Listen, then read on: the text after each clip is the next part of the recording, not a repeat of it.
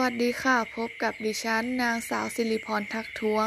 เรามาต่อกันในเรื่องของประวัติของพีทาโกรัสในตอนที่ 2 กันเลยนะคะ หลังจากที่พีทาโกรัสได้ตั้งโรงเรียน โรงเรียนของพีทาโกรัสมีผู้ให้ความสนใจส่งบุตรหลานเข้ามาเรียนจำนวนมาก ทั้งพระมหากษัตริย์ ขุนนางราชสำนัก และพ่อค้าขหบดีที่มั่งคั่ง ผู้ที่จบการศึกษาจากโรงเรียนแห่งนี้ ได้มีการตั้งชุมนุม โดยใช้ชื่อว่าชุมนุมปิทาโกเรียน ซึ่งผู้ที่จะเข้าสมัครในชุมนุมปิทาโกเรียนได้ จะต้องมีความรู้ด้านคณิตศาสตร์เป็นอย่างดี อีกทั้งจะไม่เผยแพร่ความรู้ด้านคณิตศาสตร์ให้กับผู้ที่ไม่ได้เป็นสมาชิกของชุมนุม ชุมนุมปิทาโกเรียน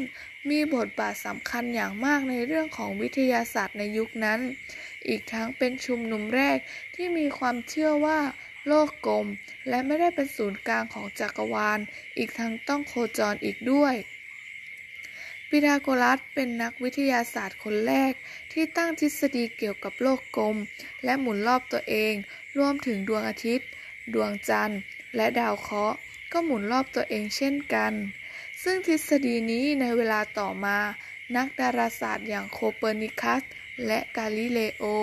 ได้นำมาพิสูจน์ แล้วพบว่าทฤษฎีนี้ถูกต้อง ไม่เพียงแต่งานด้านคณิตศาสตร์เท่านั้นที่พีทาโกรัสให้ความสนใจ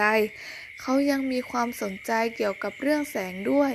การค้นคว้าของพีทาโกรัสทำให้เขารู้ความจริงว่า มนุษย์ไม่สามารถมองเห็นแสงสว่างได้ เพราะแสงสว่างเป็นเพียงอนุภาคเล็กๆ เท่านั้น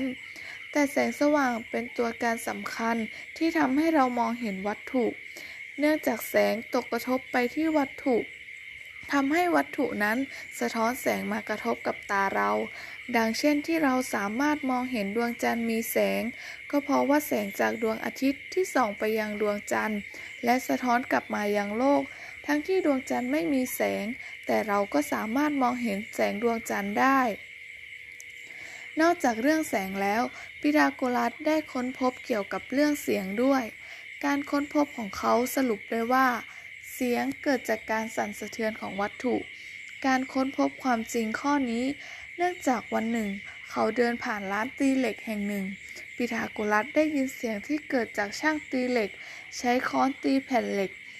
นั้นสั่นสะเทือน ซึ่งเป็นตัวกลางทำให้เกิดเสียง